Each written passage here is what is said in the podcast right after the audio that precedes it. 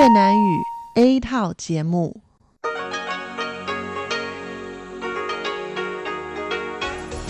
Đây là Đài Phát thanh Quốc tế Đài Loan RTI.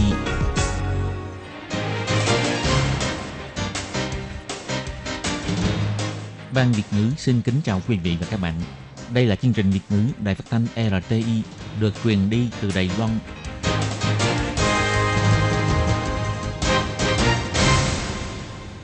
Lê Phương xin chào các bạn, các bạn thân mến.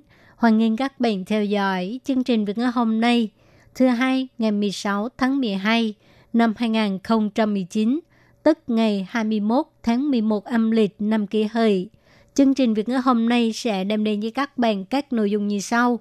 Trước hết là phần tin thời sự của Đài Loan, kế tiếp là bài chân đề, sau đó là các chung mục tiếng hoa cho mỗi ngày, tìm hiểu Đài Loan và bảng xếp hạng âm nhạc. Nhưng trước tiên, Lê Phương sẽ mời các bạn theo dõi phần tin thời sự của Đài Loan và trước hết là các mẫu tin tóm tắt.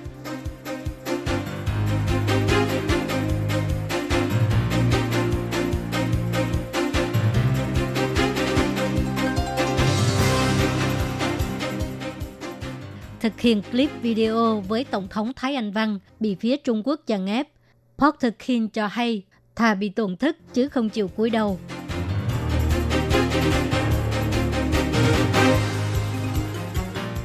Tăng cường hợp tác kinh tế thương mại giữa Đài Loan và Paraguay.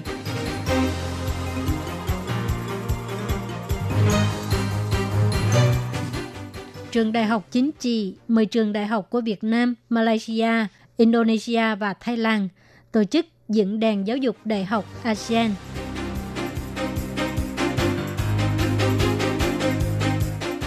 Lễ hội đèn lồng Đài Loan năm 2020 là lễ hội đèn lồng được diễn ra lâu nhất trong lịch sử.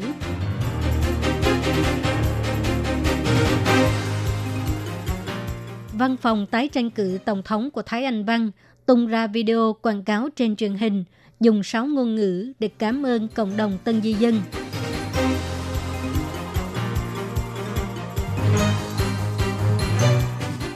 Bị cha bỏ rơi lúc 17 tuổi, sau hơn 30 năm, người con cuối cùng đã được đoàn tụ với gia đình.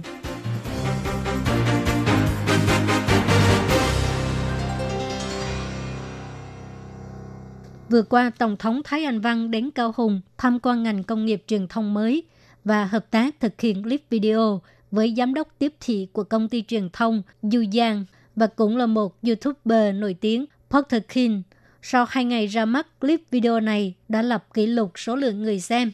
Tối ngày 15 tháng 12, Porter King đăng bài trên Facebook cho hay anh nhận được tin nhắn từ một đối tác truyền thông mới của Trung Quốc yêu cầu trong clip video không được xuất hiện hai chữ Tổng thống và yêu cầu anh lập tức xóa bỏ các nội dung liên quan – Đồng thời có hơn một triệu tài khoản mật khẩu Weibo của fan hâm mộ anh đã bị sửa đổi, khiến cho anh không có đăng nhập được.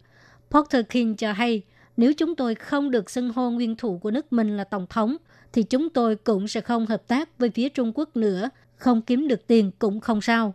Sáng ngày 16 tháng 12, lúc trả lời phỏng vấn, Tổng thống Thái Anh Văn bày tỏ nỗi tiếc đối với việc này. Bà cho hay Nguyên nhân gây ra vụ việc này là bà đến Cao Hùng tìm hiểu tình hình phát triển của công ty truyền thông mới tại Cao Hùng và cũng tìm hiểu công việc sáng tạo hình ảnh của giới trẻ. Nay xảy ra việc như vậy, xã hội Đài Loan thật khó chấp nhận. Nếu không thể tự do sáng tác hoặc là xưng hô Tổng thống Đài Loan, thì điều này đã đi ngược lại với các giá trị chung đang được trân trọng tại Đài Loan. Tổng thống Thái Anh Văn cho biết.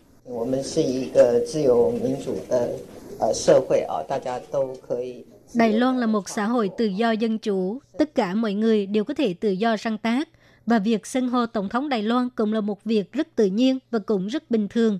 Nếu ngay cả tổng thống Đài Loan cũng không thể trò chuyện trên clip video thì tôi cảm thấy điều này đã đi ngược lại với các giá trị chung mà chúng ta đang trân trọng và cũng đã vi phạm giá trị tự do, dân chủ của chúng ta.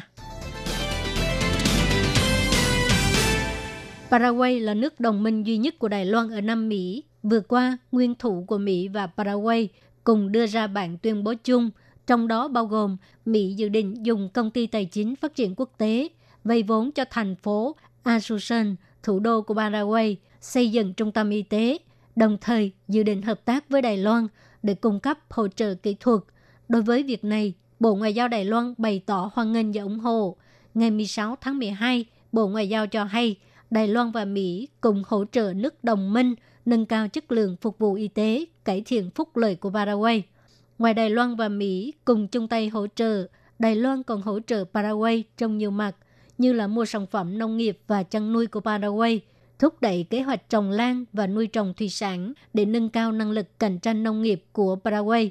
Được biết, hiện nay đã có doanh nghiệp Đài Loan quyết định đến Paraguay để thực hiện các kế hoạch liên quan đến xe điện. Phát ngôn viên của Bộ Ngoại giao Âu Giang An cho hay, Tình bạn giữa Đài Loan và Paraguay rất thân thiết. Hai bên cùng có chung các giá trị như là dân chủ, tự do và nhân quyền. Đài Loan và Paraguay đã có mối quan hệ hợp tác chặt chẽ trong các lĩnh vực cơ sở hạ tầng, viện trợ nhân đạo, y tế, giáo dục, khoa học công nghệ, kỹ thuật nông nghiệp và doanh nghiệp vừa và nhỏ, vân vân. Bộ Ngoại giao nhấn mạnh Đài Loan rất vui lòng tiếp tục hợp tác với các nước có khái niệm tương tự như Mỹ và Nhật Bản, vân vân, cùng thúc đẩy sự thịnh vượng và phát triển của các nước đồng minh. Ngày 16 tháng 12, Trường Đại học Chính trị lần đầu tiên tổ chức diễn đàn giáo dục đại học ASEAN Đài Loan, mời hiệu trưởng, phó hiệu trưởng, giám đốc điều hành và giáo sư của bốn trường đại học quốc lập Việt Nam, Malaysia, Thái Lan và Indonesia tham gia, cộng thêm chuyên gia và học giả của Đài Loan, tổng cộng khoảng 70 người, nhằm vào vấn đề làm thế nào để nghiên cứu châu Á tại diễn đàn. Đại diện của bốn trường học đề xuất chiến lược, liên minh chiến lược và do lãnh tụ của các học viện, trường đại học chính trị và đại diện của các nước cùng thảo luận đổi mới và phát triển giáo dục đại học theo toàn cầu hóa, chia sẻ về kinh nghiệm hợp tác trong mặt giáo dục đại học ở khu vực châu Á Thái Bình Dương – đồng thời trao đổi ý kiến về việc làm thế nào để tăng cường các khóa học đổi mới, trao đổi sinh viên, trao đổi giáo viên và thiết lập các khóa học chung. Trưởng ban thư ký Trường Đại học Chính trị bà Long Doanh Trân cho hay. Lần này, Trường Đại học Chính trị tổ chức diễn đàn giáo dục Đại học ASEAN Đài Loan, chủ yếu là hưởng ứng chính sách thứ năm mới của chính phủ. Ngoài ra, cuối năm nay tại Thái Lan, chúng tôi sẽ thành lập văn phòng đầu tiên ở hải ngoại – cho nên mới có một diễn đàn như vậy. Ngoài thảo luận chuyên đề, diễn đàn lần này đặc biệt sắp xếp thời gian gặp gỡ, giao lưu hơn 2 tiếng đồng hồ. Trường Đại học Chính trị cho biết, nhà trường muốn nhân dịp này để tăng cường quan hệ trường chị em với nhau, cùng trong mong đại diện của các trường có thể thảo luận cụ thể hơn về vấn đề hợp tác giữa các trường quốc tế để sau này có thể thực hiện suôn sẻ hơn. Khu vực trường lãm phù của lễ hội đèn lồng Đài Loan năm 2020 sẽ được thắp sáng vào ngày 21 tháng 12. Ngày 16 tháng 12, trong buổi họp báo, thị trưởng thành phố Đài Trung Lô Tu Yến tuyên bố lễ hội đèn lồng Đài Loan lần này sẽ được diễn ra trong thời gian dài nhất từ trước tới nay, xuyên suốt năm lễ hội lớn từ lễ Giáng sinh đến Tết Nguyên Tiêu, hoan nghênh du khách trong và ngoài nước đến Đài Trung tham quan buổi họp báo thắp sáng khu vực trường lãm phụ của lễ hội đèn lồng Đài Loan năm 2020 được tổ chức vào ngày 16 tháng 2. Thị trưởng thành phố Đài Trung bà Lô Tụ Yến cho hay lễ hội đèn lồng Đài Loan năm 2020 là lễ hội đèn lồng Đài Loan được diễn ra lâu ngày nhất trong lịch sử.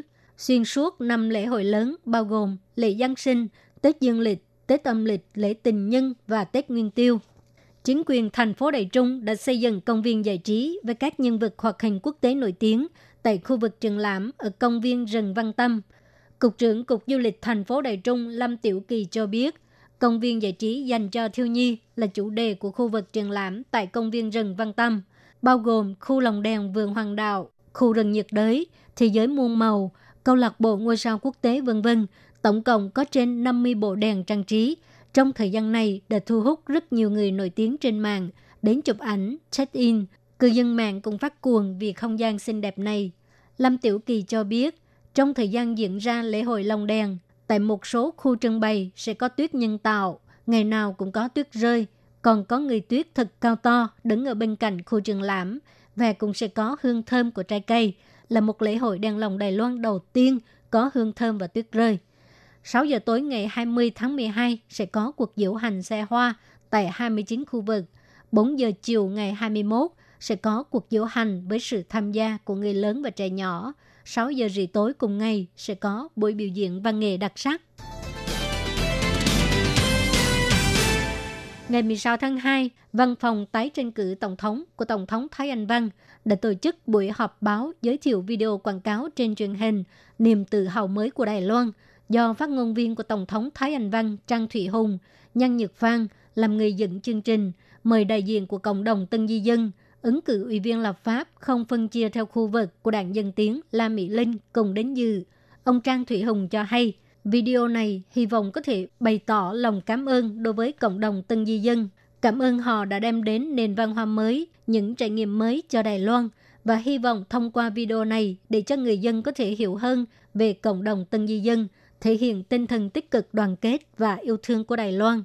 Ông Trang Thụy Hùng cho biết, ngày 26 tháng 11, dự thảo sửa đổi Điều 25 của luật giáo dục đại học đã được thông qua vòng 3, liệt kê hôn phối tân di dân vào nhóm học sinh đặc biệt. Như vậy, cộng đồng tân di dân có thể dùng học vấn ở nước mình để đăng ký đi thi tại các trường ở Đài Loan. Cũng tức là lúc tân di dân chưa phải là hôn phối của người Đài Loan, hay là khi chưa nhập tịch, họ vẫn có thể dễ dàng xin đăng ký thi vào trường đại học của Đài Loan. Bà La Mỹ Linh cho biết, Tổng thống Thái Anh Văn là Tổng thống chăm sóc tân di dân nhất từ trước tới nay. Chẳng hạn như bà đã thúc đẩy các chính sách như là cải thiện công tác phục vụ tân di dân, mở rộng trợ cấp quỹ phát triển tân di dân, mở các khóa đặc biệt dành cho con em tân di dân, giảng dạy ngôn ngữ của tân di dân tại trường học, vân vân. Bà nói rằng tân di dân muốn nói lời cảm ơn đến với Đài Loan, cảm ơn sự bao dung của người Đài Loan để cho tân di dân có thể an cư lạc nghiệp tại Đài Loan. Ông Trang Thủy Hùng cho biết, Tổng thống Thái Anh Văn đã nghe được tiếng nói của các bà mẹ tân di dân. Tổng thống sẽ cố hết sức mình dùng chính sách hoặc là sửa đổi các điều lệ để xóa bỏ sự bất công hiện có cho tân di dân. Chờ đợi trên 30 năm, cuối cùng cũng được đoàn tụ với gia đình trước Tết. Tại Đài Đông có hai cha con người dân tộc A Mày. Cách đây hơn 30 năm, cả hai cùng đi đánh bắt cá ở vùng biển nước ngoài. Nhưng sau một cuộc tranh cãi dữ dội, người cha đã vứt bỏ đứa con trai của mình, lúc đó 17 tuổi, tại một hòn đảo nhỏ của Tây Ban Nha, và còn lấy hết giấy tờ tùy thân của cậu ấy, khiến cho cậu ấy phải lưu lạc nơi xứ người. Sau đó, người con trai đã liên lạc được với cô em gái ở Đài Đông. Sau 10 năm nỗ lực làm các thủ tục hành chính, cô em gái sẽ có cơ hội được gặp người anh trai trong cuối năm nay.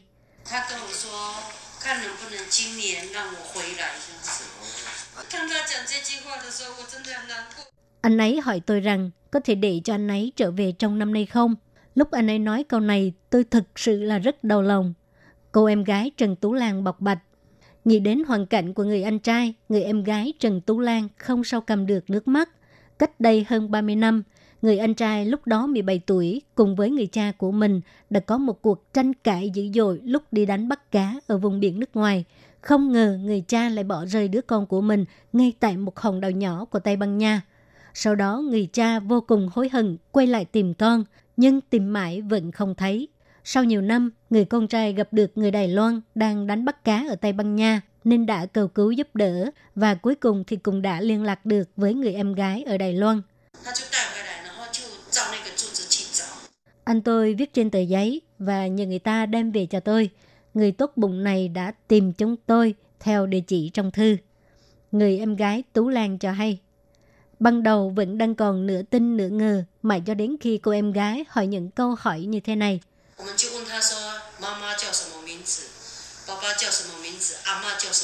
Chúng tôi hỏi anh ấy, tên mẹ là gì, tên ba là gì và bà nội tên gì, anh ấy đều nhớ hết.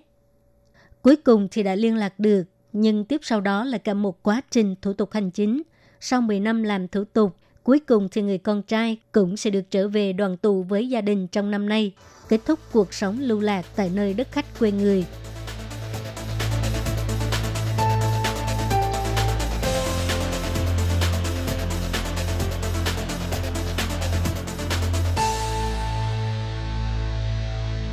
Các bạn thân mến, các bạn vừa theo dõi phần tin thời sự của Đài Phát thanh Quốc tế Đài Loan RTI do Lê Phương thực hiện. Xin cảm ơn các bạn đã quan tâm và theo dõi. Lê Phương xin hẹn gặp lại các bạn vào tuần sau cũng trong giờ này.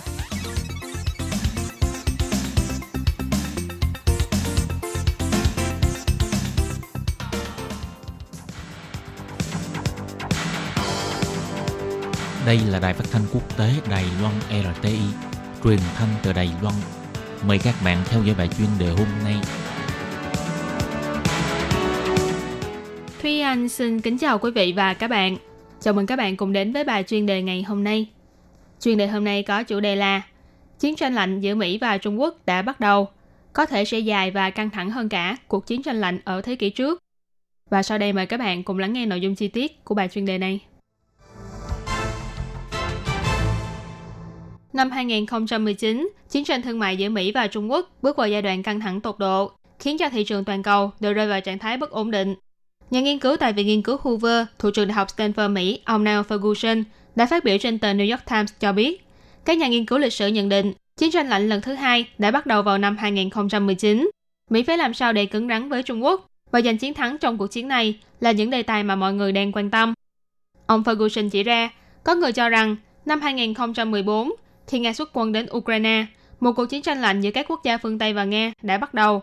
Nhưng so với cuộc đọ sức càng lúc càng căng thẳng giữa Mỹ và Trung Quốc trong những năm gần đây, thì việc quan hệ giữa Mỹ và Nga trở nên xấu đi chẳng đáng là bao.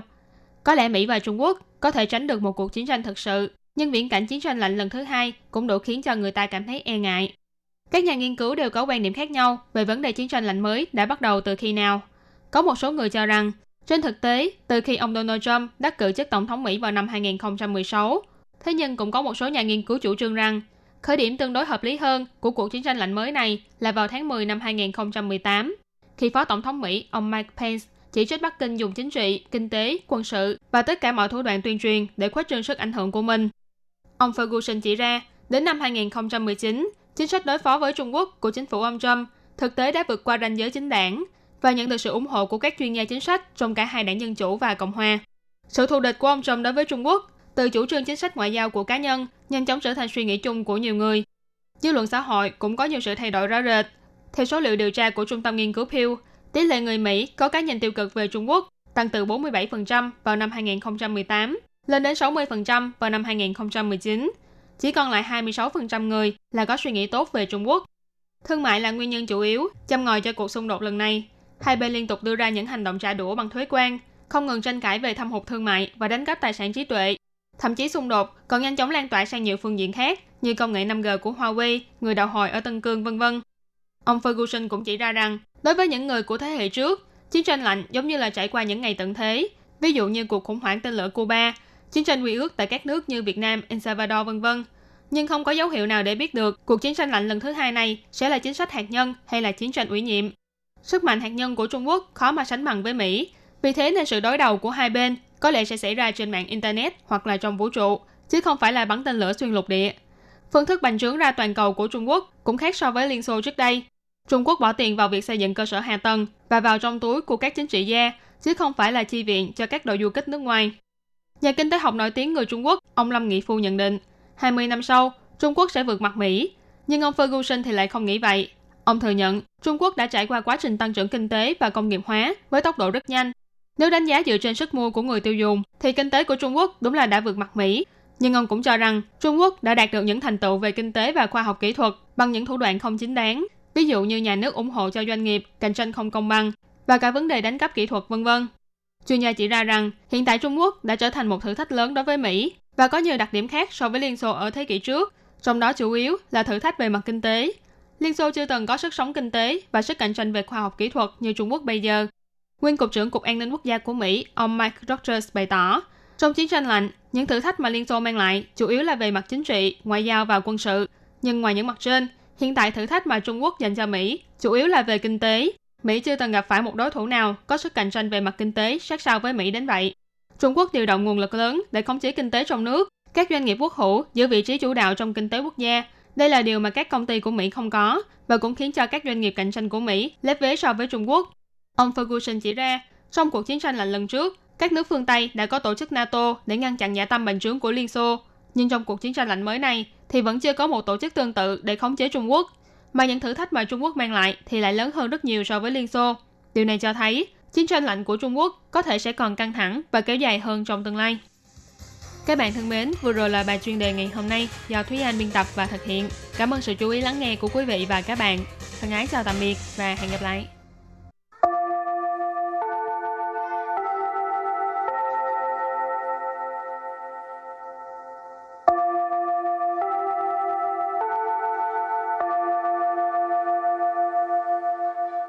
xin mời quý vị và các bạn đến với chuyên mục Tiếng Hoa cho mỗi ngày do Lệ Phương và Thúy Anh cùng thực hiện.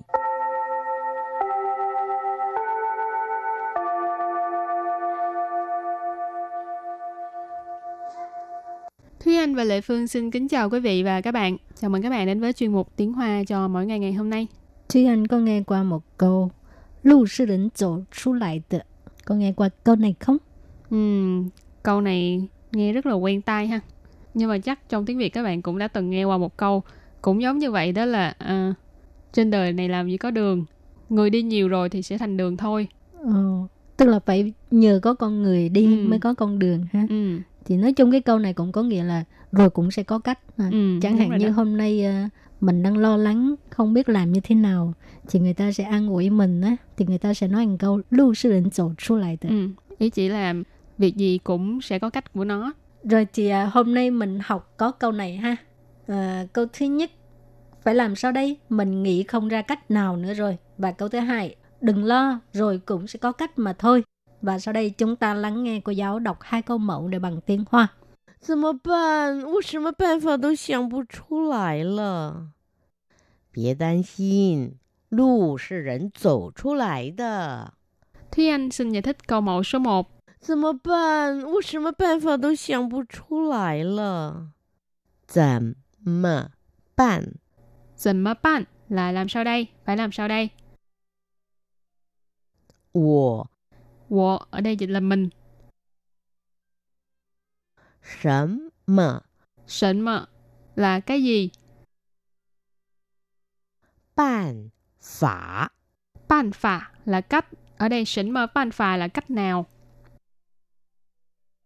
都 Tô là đều. 想不出来？ Sẵn bữa chú lại nghĩa là nghĩ không ra. Và sau đây chúng ta hãy cùng lắng nghe cô giáo đọc lại câu mẫu này bằng tiếng Hoa. 怎么办？我什么办法都想不出来了。怎么办？我什么办法都想不 出来了。 Câu này có nghĩa là làm sao đây? Mình nghĩ không ra cách nào nữa rồi. Và câu thứ hai, đừng lo, rồi cũng sẽ có cách mà thôi. 别担心，路是人走出来的。 Sau đây Lê Phương xin giải thích các từ vựng trong câu 2. 别 Bịa tức là đừng ha. 担心， Tan xin tức là lo lắng. Bịa tan xin, đừng lo. 路 Lù là con đường. Lù sư rỉnh dầu chu lại de. Tức là hồi nãy thì anh có nói có một câu là Trên đời này làm gì có con đường. Người ta đi mãi thì thành đường thôi. ừ, thì ý là vậy nhưng mà cái cái ý nghĩa trong cái câu nói này á, tức là rồi cũng sẽ có cách mà thôi ha. Ừ. Học và bây giờ chúng ta lắng nghe cô giáo đọc câu mẫu này bằng tiếng Hoa. 别担心， 路是人走出来的。别担心，路是人走出来的。 Câu vừa rồi là đừng lo, rồi cũng sẽ có cách mà thôi. Và sau đây chúng ta hãy cùng đến với phần từ vựng mở rộng.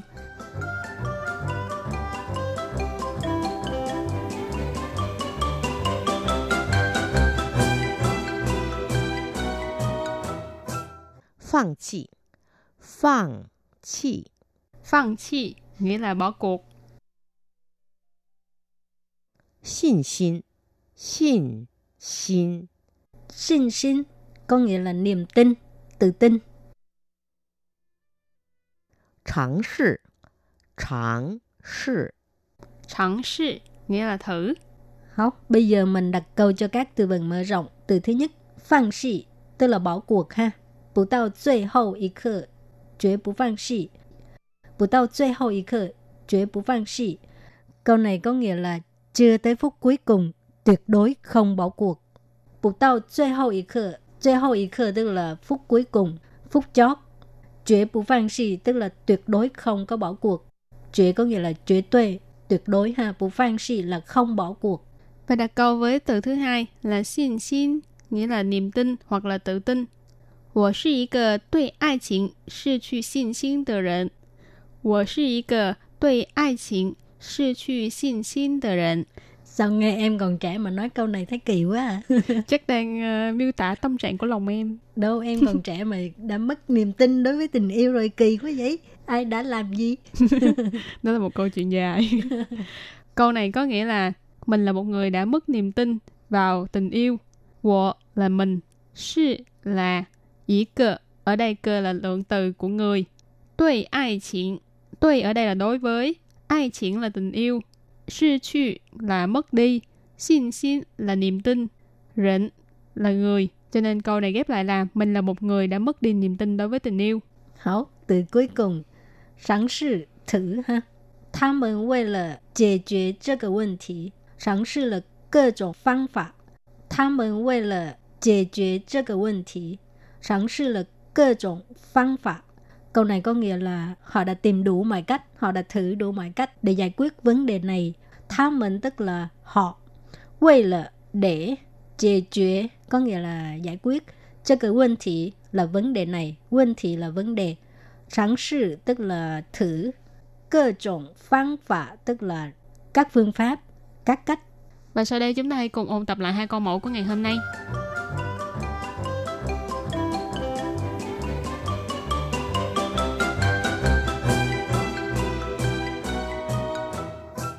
怎么办？我什么办法都想不出来了。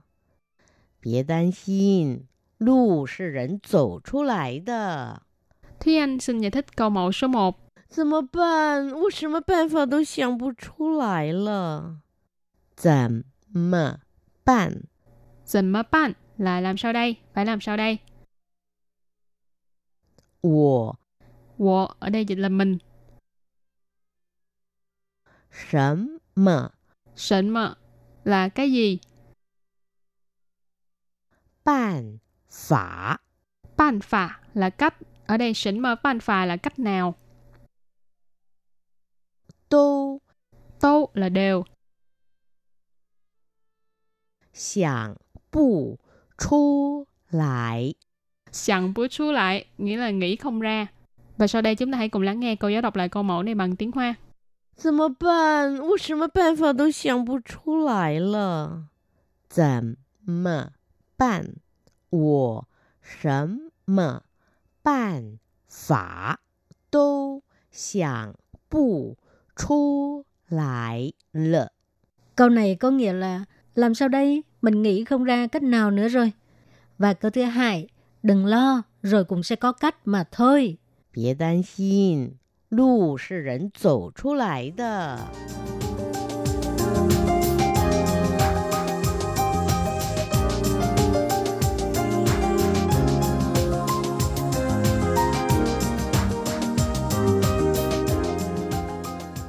Sau đây Lê Phương xin giải thích các từ vựng trong câu 2. 别 Bịa tức là đừng ha. 担心， Tan xin tức là lo lắng. Bịa tan xin, đừng lo. 路 Lu là con đường. Lu sư rỉnh dầu chu lại de. Tức là hồi nãy thì anh có nói có một câu là Trên đời này làm gì có con đường. Người ta đi mãi thì thành đường thôi. Ừ, thì ý là vậy nhưng mà cái cái ý nghĩa trong cái câu nói này á, tức là rồi cũng sẽ có cách mà thôi ha. Ừ. Học và bây giờ chúng ta lắng nghe cô giáo đọc câu mẫu này bằng tiếng Hoa. 别担心，路是人走出来的。别担心，路是人走出来的。 Câu vừa rồi là đừng lo, rồi cũng sẽ có cách mà thôi. Học các bạn thân mến, bài học hôm nay đến đây xin tạm chấm dứt. Cảm ơn các bạn đã đón nghe. Bye bye. Bye bye.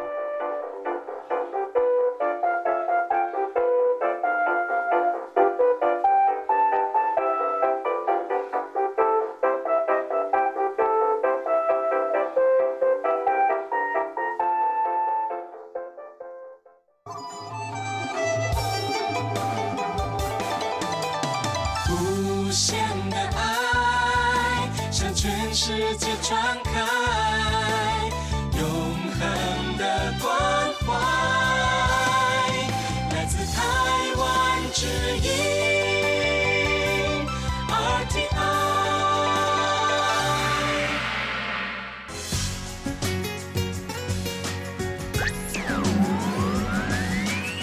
Quý vị đang đón nghe chương trình Việt ngữ Đài RTI truyền thanh từ Đài Loan.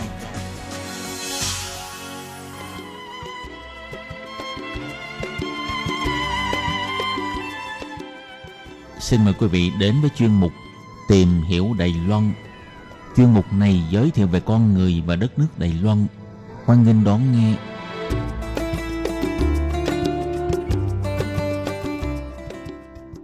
Các bạn thân mến, Hải Ly xin chào các bạn. Hoan nghênh các bạn đến với chuyên mục tìm hiểu Đài Loan vào thứ hai đầu tuần. Thưa các bạn, trong buổi phát vào tuần trước, Hải Ly đã giới thiệu với các bạn những điểm chính về sự kiện đảo Mỹ lệ mẩy lì Tảo sự kiện. Nhân dịp kỷ niệm 40 năm xảy ra sự kiện này vào ngày 10 tháng 12 năm 1979. Vậy trong chuyên mục hôm nay, Hải Ly sẽ giới thiệu tiếp đến các bạn một số vấn đề liên quan đến sự kiện này để chúng ta cùng tìm hiểu rõ hơn nhé các bạn. Thưa các bạn, Đài Loan hiện tại có thể nói là hình mẫu về dân chủ mà nhiều quốc gia đều mong ước. Nhưng để có được sự tự do dân chủ như ngày hôm nay thì người dân Đài Loan cũng đã từng trải qua những năm tháng đấu tranh đầy à, gian khó và đầy hy sinh. Mà sự kiện đảo Mỹ Lệ Mấy Lì Tảo sự triển là một trong những sự khởi nguồn cho phong trào đấu tranh vì tự do dân chủ của Đài Loan – vì trong suốt 38 năm từ năm 1949 đến năm 1987, Đài Loan dưới sự cầm quyền của Đảng Quốc dân đã thực hiện lệnh giới nghiêm. Theo đó, Đài Loan chỉ có duy nhất một chính đảng là Đảng Quốc dân, nghiêm cấm dân chúng hội họp, thành lập các tổ chức, trong đó có thành lập chính đảng. Cũng cấm tự do ngôn luận như cấm phát hành báo chí, ngay cả việc đi lại của dân chúng cũng bị hạn chế và có quy định về giờ giấc, ban đêm nếu không có việc cấp bách thì không được đi lại trên đường phố, vân vân. Và sau cuộc xung đột nổ ra giữa lực lượng cảnh sát và người dân tham gia biểu tình mà bắt nguồn từ hoạt động diễn giảng nêu yêu sách đòi tự do dân chủ của nhóm cán bộ nòng cốt của tờ tạp chí Đảo Mỹ Lệ, thì nhóm cán bộ nòng cốt này vào ngày 13 tháng 12 năm 1979 đã bị bắt và bị xét xử với mức án tù rất nặng. Nghe nói ban đầu định kết án tử hình với tội danh phản loạn, nhưng do áp lực của phía Mỹ và các tổ chức nhân quyền trên quốc tế thì sau cùng chính phủ Đài Loan đương thời lúc đó đã kết án nhóm này đa phần là mức án tù hơn chục năm.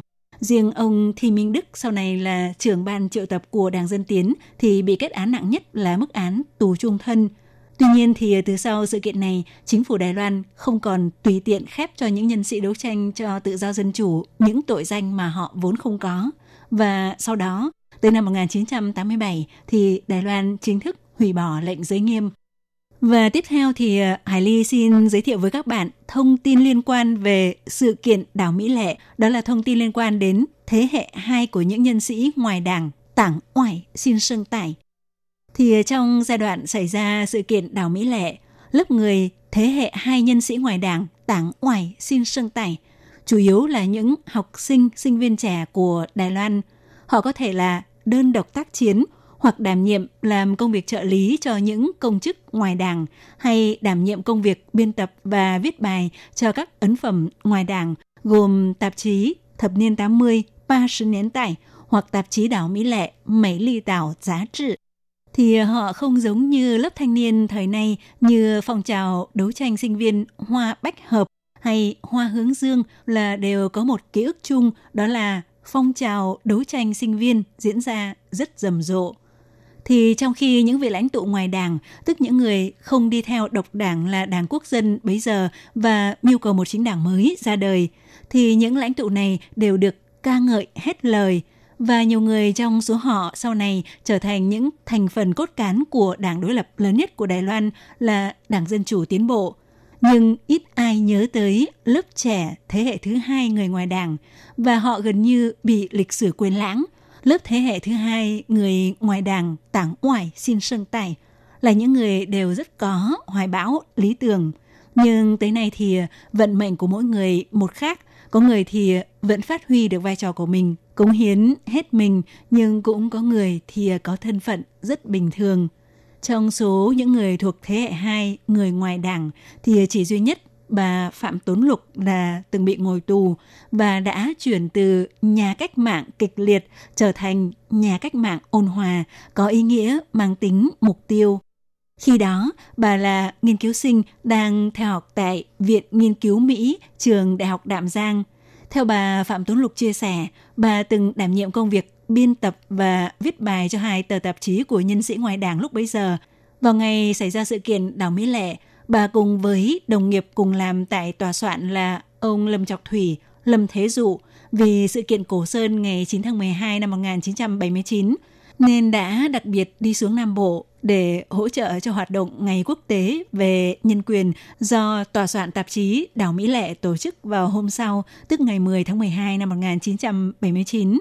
Theo bà thuật lại cho biết, vào ngày chính phủ tiến hành cuộc bắt bớ với quy mô lớn, hầu hết mọi nhân sĩ ngoài đảng tham gia hoạt động đấu tranh vì dân chủ đều bị bắt.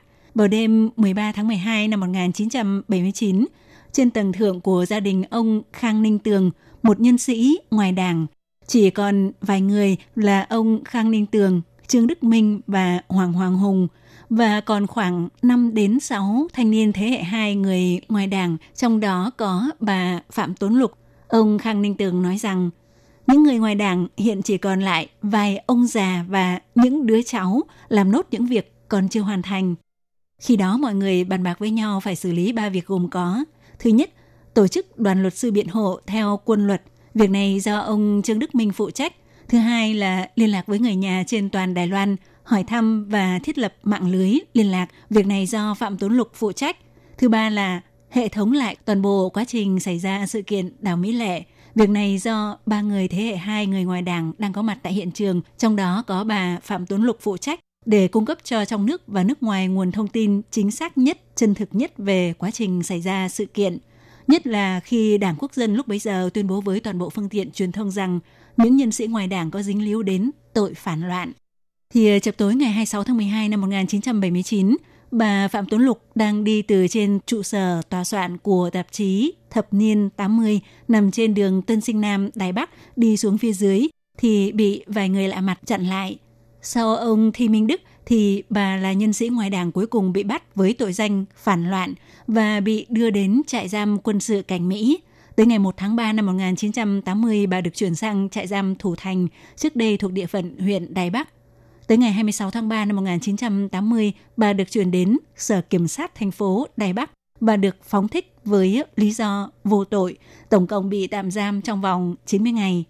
Sau này, bà Phạm Lục Tốn đảm nhiệm hai nhiệm kỳ Ủy viên lập pháp Đảng Dân Tiến không phân khu. Trong một thời gian dài, thường trực tại Ủy ban Giáo dục Viện lập pháp, quan tâm tới các vấn đề như giáo dục, văn hóa, giới tính, môi trường bền vững, dân tộc nguyên trú và vấn đề nhân quyền. Năm 2000, sau khi lần đầu tiên một chính đảng khác là Đảng Dân Tiến lên thay thế Đảng Quốc dân đã cầm quyền rất nhiều năm, thì bà đã trở thành vị nữ Thứ trưởng Bộ Giáo dục đầu tiên là người của Đảng Dân Tiến. Trong ờ, nhiệm kỳ 5 năm 8 tháng, bà đã đưa giá trị tiến bộ vào giáo dục. Hiện bà đang làm Cục trưởng Cục Giáo dục thành phố Cao Hùng. Sự kiện Đảo Mỹ Lệ là một bước ngoặt của quá trình dân chủ hóa của Đài Loan. Những vị lãnh tụ của nhóm người ngoài đảng bị ngồi tù, nhưng cũng chính vì thế thì ờ, số người ủng hộ cho những nhân sĩ ngoài đảng đột nhiên tăng mạnh – Chế độ giới nghiêm đã giống như đoạn cuối của chiếc cung.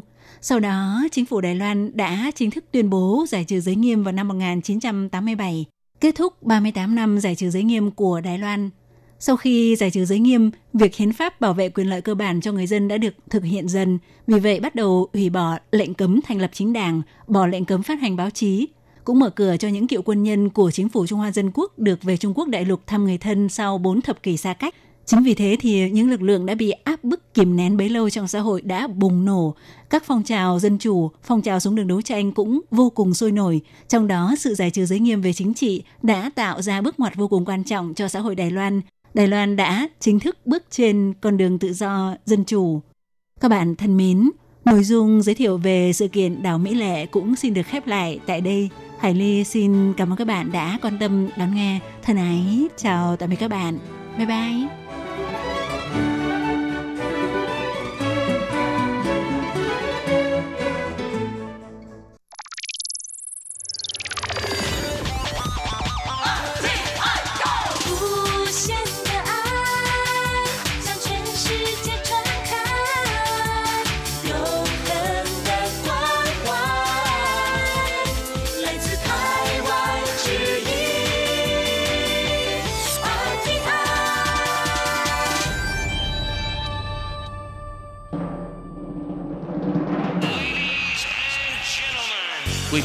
Đón nghe chương trình Việt ngữ Đài RTI truyền thanh từ Đài Loan.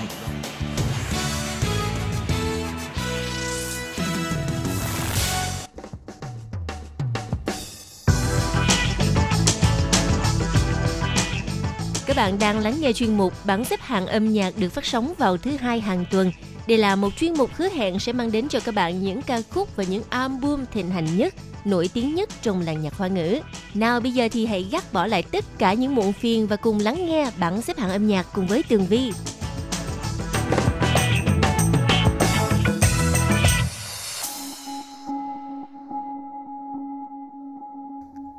Thứ hai đầu tuần là cái ngày mà Tường Vi mệt mỏi nhất nhưng mà cũng may á là có chuyên mục bảng xếp hạng âm nhạc để cùng với các bạn lắng nghe những ca khúc hay. Và vị trí thứ 10 trong tuần này, ca khúc mang tên của Si Yên Xuân Tôi là anh hùng. Với phần trình bày của một giọng hát lần đầu tiên xuất hiện trong bảng xếp hạng âm nhạc, Liến Tử Trịnh, Lâm Tử Thần.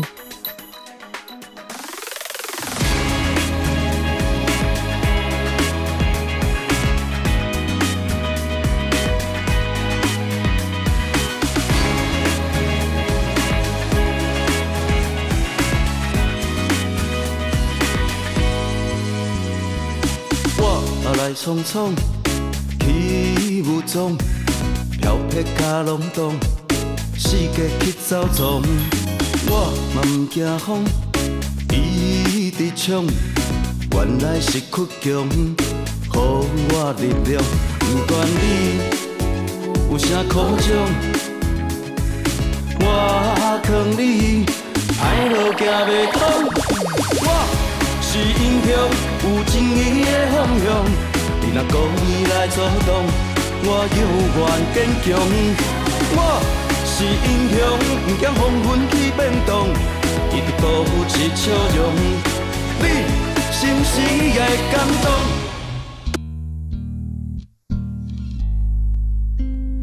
Nào và bây giờ thì xin mời các bạn cùng lắng nghe giọng hát của nữ ca sĩ Liên Gia An, Lâm Gia An với ca khúc mang tên 我在这里 I'm Here。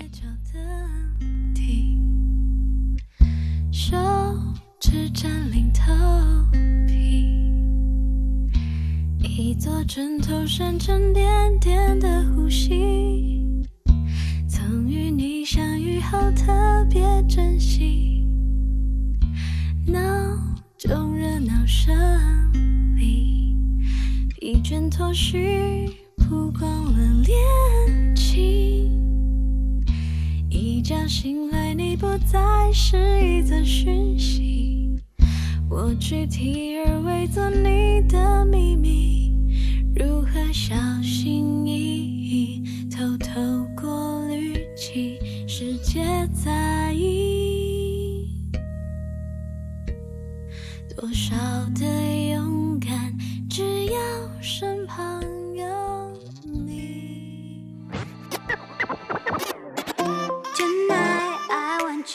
Và bây giờ chúng ta hãy cùng thay đổi không khí một chút với ca khúc Wu, giọng hát của nữ ca sĩ Lý Minh Trân, Lâm Minh Trinh đã giành được vị trí thứ 8 trong tuần này. Mời các bạn cùng lắng nghe. Woo.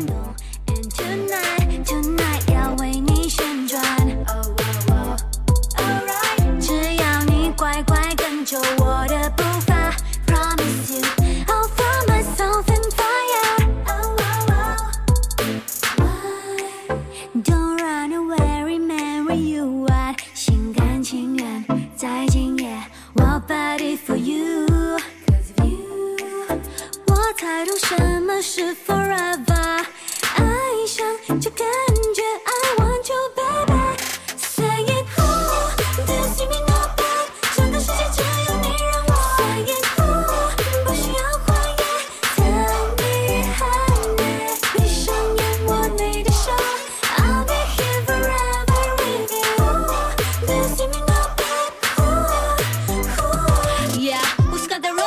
my type booty? I wanna know if you got super sense cute eh? Hey baby, let me show it to you. Your highness, rocking on your super climb in a new day. Genuinely dragging you cause I'm the fruit day. Better be happy, my boy. I'm showing you another world, cause you're my joy. Hey baby, follow me, no worries. 如果那天我们没有说再见，或者遇见奇迹，让时光倒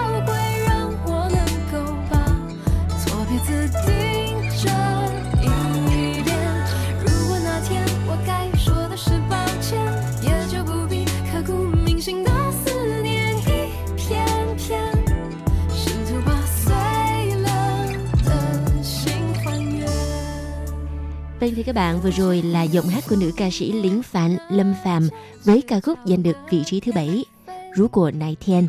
Nếu như có một ngày 恋人坐在老座位，谁把强颜重新彩绘，把漂茉莉种了玫瑰，果然一切早已作势尽非。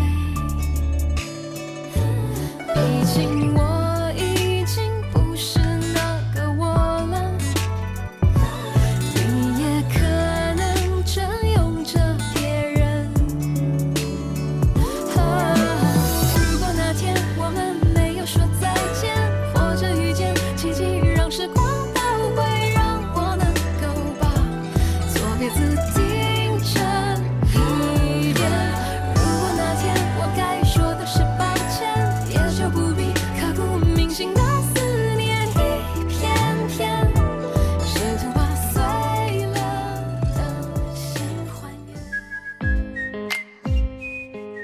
Giọng hát của nam ca sĩ Phẩm Quán Thiền Quan luôn luôn đem tới cho người nghe một cảm giác rất ấm áp mà lại còn ngon nữa chứ. Mời các bạn cùng lắng nghe ca khúc mang tên Chân chu nải trà, trà sữa chân châu. Ca khúc đã giành được vị trí thứ 6 của bảng xếp hạng âm nhạc. 只要在你的身边，都变成短暂美好的旅途，在我心中传来熟悉的温度，那是我想要紧握的幸福。像我第一次遇见你时，手中奶茶的香浓， 还回味，心狂跳，沉醉，想飞。你是我认定的甜度，平淡日子半糖也满足。你是我的珍珠，在我掌心捧住，为你心动片刻不由自主，把幸运封住，小小世界里彼此照顾，做你独一无二的甜蜜专属。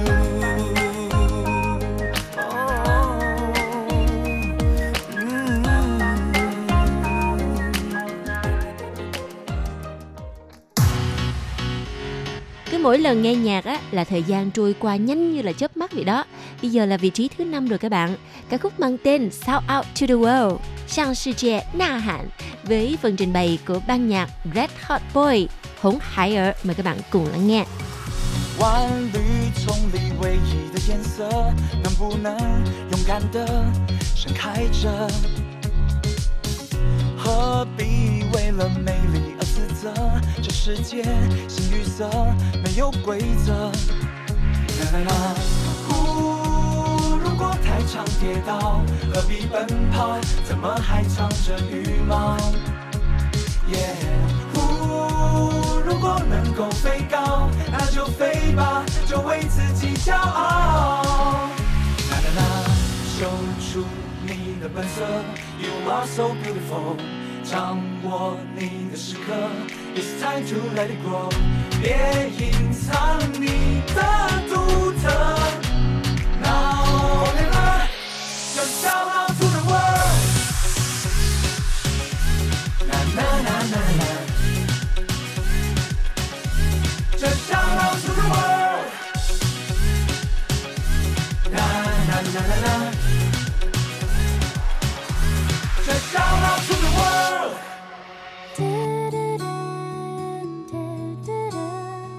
What a Trấn My City là ca khúc giành được vị trí thứ tư của bảng xếp hạng âm nhạc với phần trình bày của nữ ca sĩ Yu Khờ Quậy, Úc Khả Duy.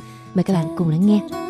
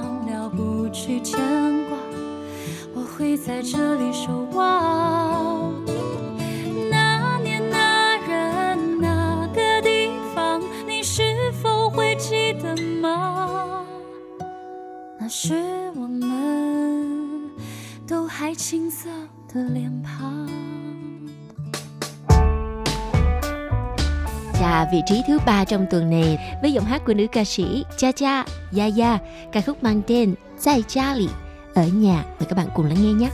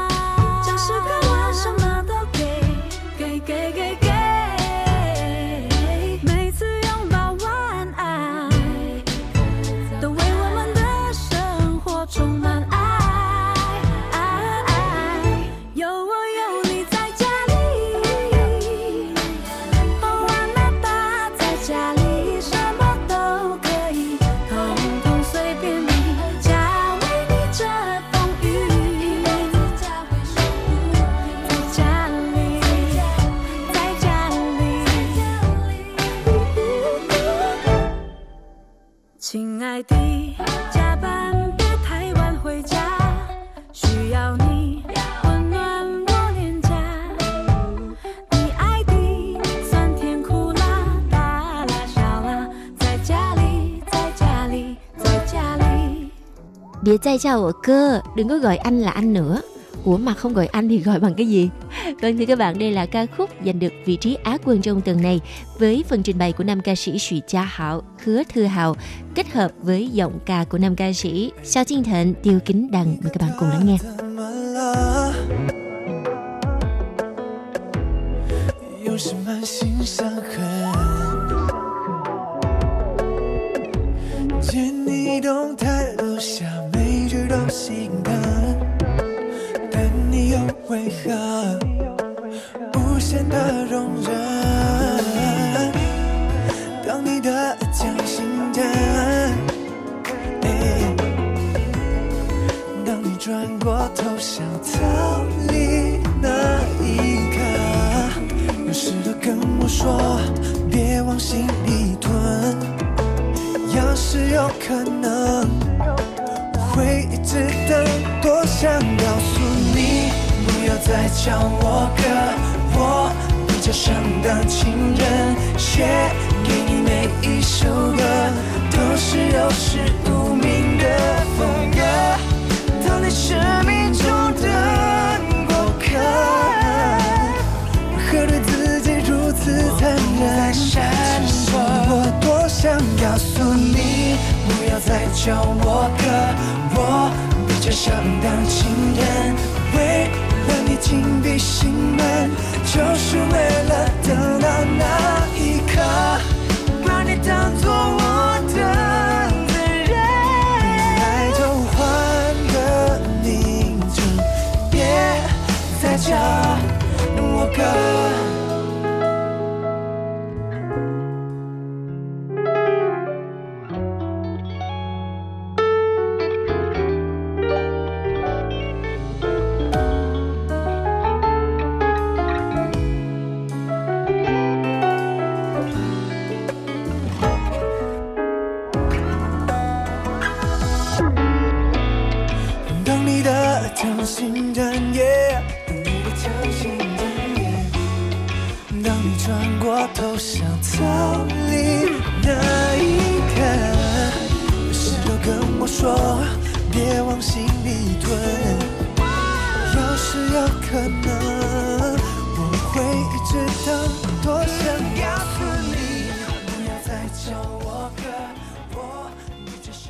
giờ là bài hát cuối cùng cũng là ca khúc đã giành được vị trí cao nhất của bảng xếp hạng âm nhạc, vị trí quán quân.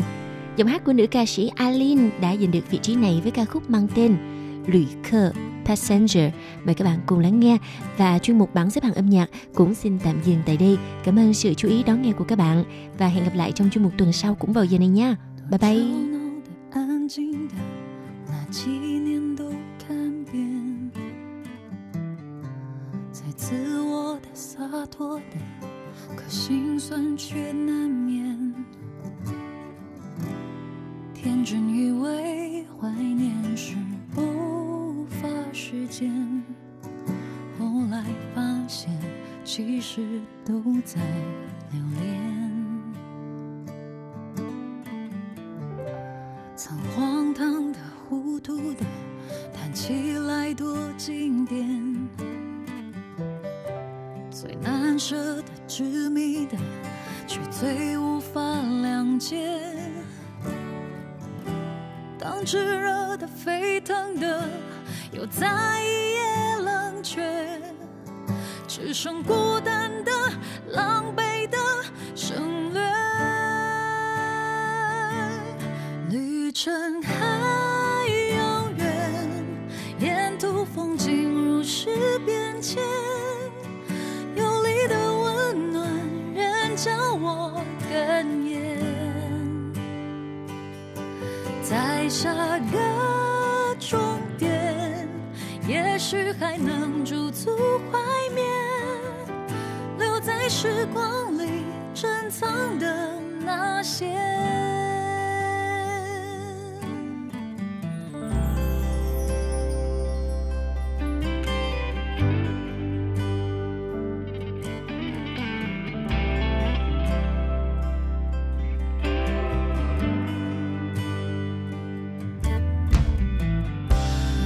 激烈的纠缠的，总显得敷衍。在铭心的、刻骨的，我们两不相欠。说冷漠的、不堪的，